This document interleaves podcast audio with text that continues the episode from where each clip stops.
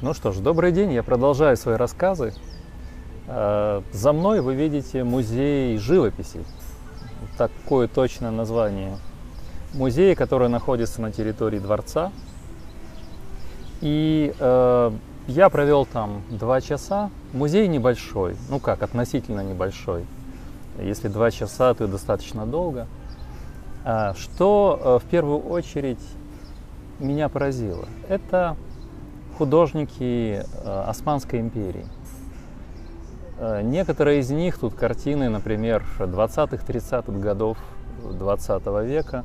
Как вы знаете, Османская империя официально закончила свое существование в 1922 году. Как сделан музей? Очень продуманно. Большинство больших залов не освещены. Освещены только картины и надписи. Художник, название картины на двух языках на турецком и английском языке. А, что приятно поразило, очень большой зал, едва ли не самый большой зал музея, это зал Айвазовского.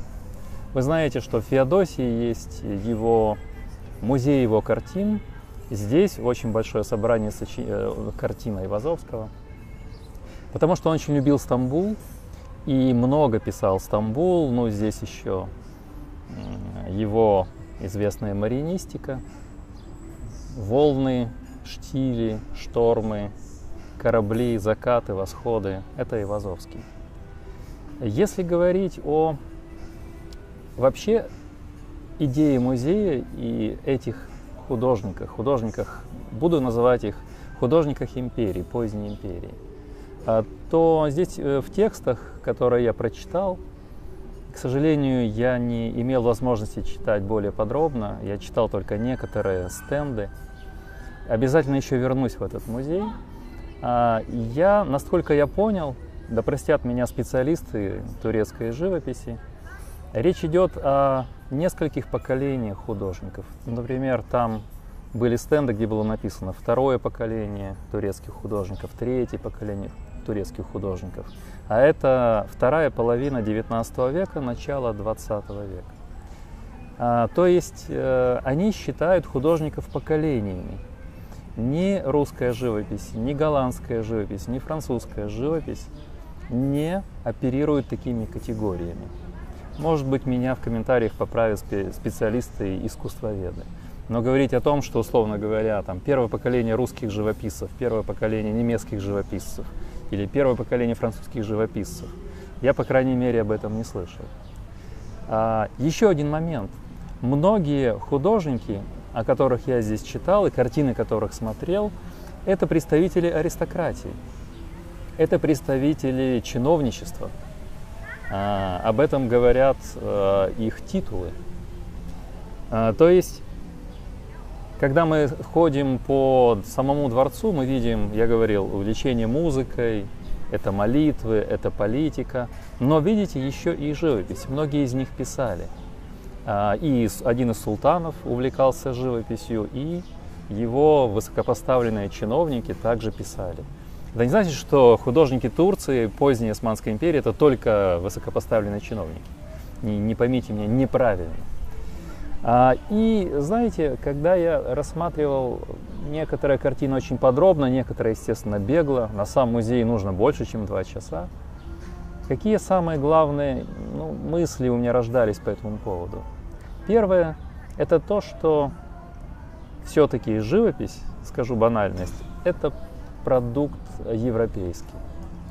И когда ты э, посещаешь музеи, дворцы, э, Стамбула, Константинополя, ты понимаешь, что Турция – это европейская страна. Звучит несколько удивительно, потому что географически она в период своего могущества, а просуществовала она 623 года, и правило здесь 36 султанов за это время. Да? Смотрите, 623 года и 36 султанов. Так вот, Казалось бы, это и Ближний Восток, Северная Африка, это часть Востока. Но я бы сказал так, племена, пришедшие сюда в 12, 13, 14 веках, э, завоевавшие Константинополь в 15 веке, постепенно вбирали в себя идеи римской политической власти, константинопольской архитектуры, европейской политики, европейской кухни, европейского декора, европейского интерьера, европейского отчасти образа жизни. И, наконец, это я понял только сегодня, это уже, знаете, как всегда, завершение картины. Для этого я и путешествую, чтобы более-менее целостная картина была завершена. Я понял сегодня, что живопись является последним актом вхождения Османской империи уже на излете империи, э, империи, которая заканчивает свое существование, вхождение через живопись в европейскую культуру. Потому что многие из них учились во Франции, в Италии, и их картины э, отражают те или иные тренды движения, направления живописи. Мы здесь увидим и голландские сюжеты, когда мы видим пейзаж, особенно небольшие городские образы города, когда мы видим, э, например, образы быта, здесь их не так много. Мы здесь видим и отражение импрессионизма. А, безусловно, это живопись конца 19 начала 20 века, неомодерн так называемый. И если мы э, возьмем основные сюжеты, то что отличает вот эту живопись от европейской? А, например, э, в Уфице или еще где-то в подобных местах. Это отсутствие религиозных сюжетов. Вот я здесь их не нашел. Потому что любой музей, даже в э, конце 19 начале 20 века живопись, это живопись, которая так или иначе обыгрывает религиозные сюжеты. А любой европейский музей, если мы попадаем в залы, начиная с века 10-12 до века 15-16, это религиозная живопись. Дева Мария, Пресвятая Богородица, Христос, э, страдания, муки, воскресение Христова, проповедь апостолов. Всего этого здесь нет. Вместо этого во дворцах цитаты из Корана – то есть за сакральную живопись говорит каллиграфия, говорят надписи. Вот этот большой элемент истории живописи и вообще искусства в атаманской или в, э, скажем, в Турецкой империи он отсутствует. И поэтому, когда они уже полусветские, поскольку они были люди религиозные, увлекаются европейской живописью, пишут портреты, пишут пейзажи, пишут батальные сцены. Понятно, что это очень поздний период, вы сами знаете почему. Потому что вместо великих сюжетов религиозной живописи Европы это иероглифы, это шрифт, это текст. Я бы сказал, что поздняя атаманская живопись – это попытка оживить тексты в человеческих образах. Но, еще раз подчеркиваю, мы не найдем здесь сюжетов на религиозные темы. Можем увидеть султана с четками, но мы никогда не увидим здесь какого-то дервиша или каких-то имамов, погруженных в молитву и думающих о Боге. Зато есть много батальных сцен. Несколько залов посвящены так и названию «Победы», э, «Великие победы», э, которые отражены с большим блеском. Один из польских художников, придворный художник султана, особенно здесь на этой ниве поработал. Мы видим всадников мы видим э, батальные сцены, атака кавалерии, атака пехоты.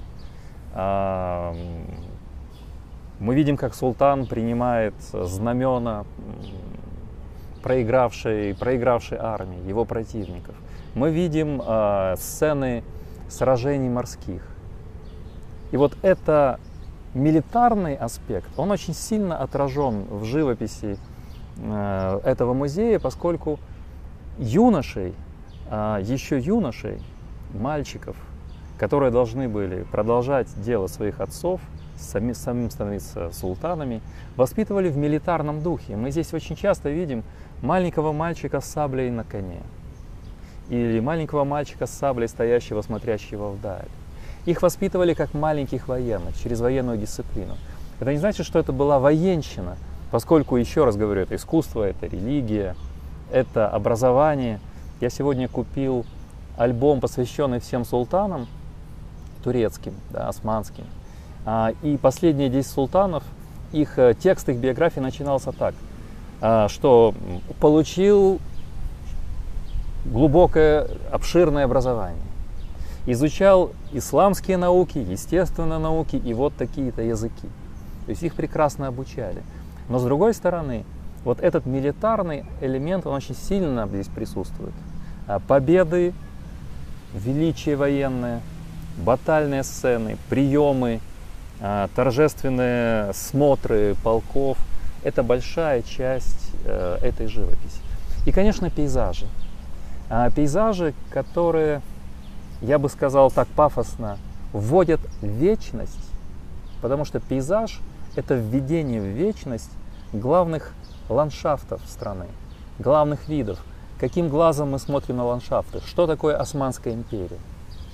Конечно, это море, это Босфор, а, это мечеть, это небольшие источники воды, это часть городской архитектуры, очень много панорам города, Стамбула в том числе.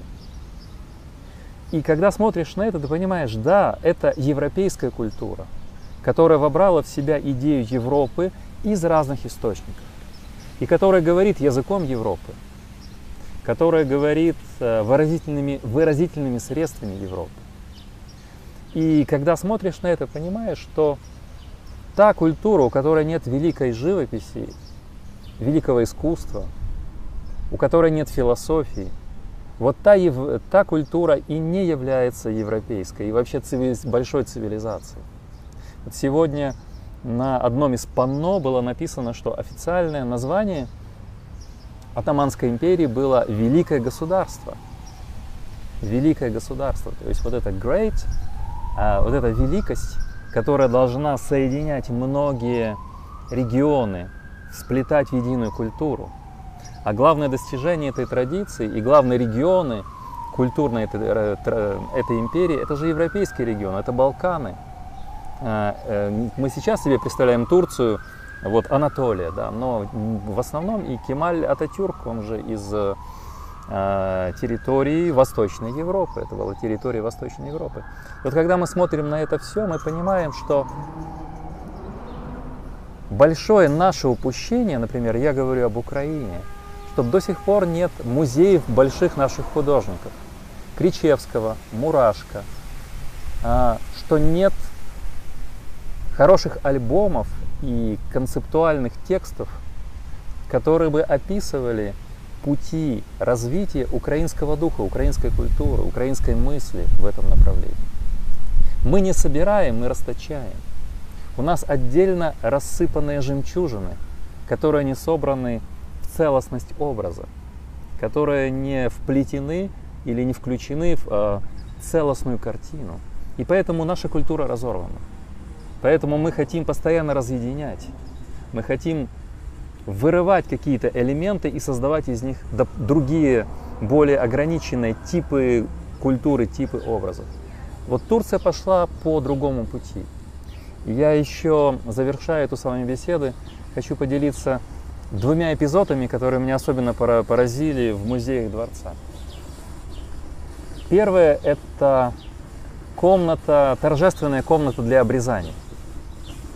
имеется в виду принцы. Да, и там написано было, точнее, если ты слушаешь гид, а, говорилось о том,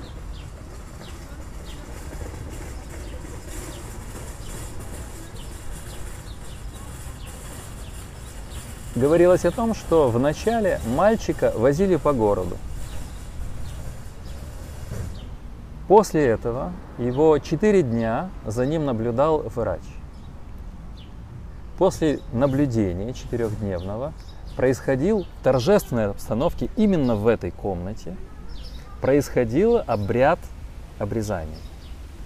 Рядом стоит кровать, очень красиво, в таких голубых тонах выдержанная покрывало, шелковое, если не ошибаюсь.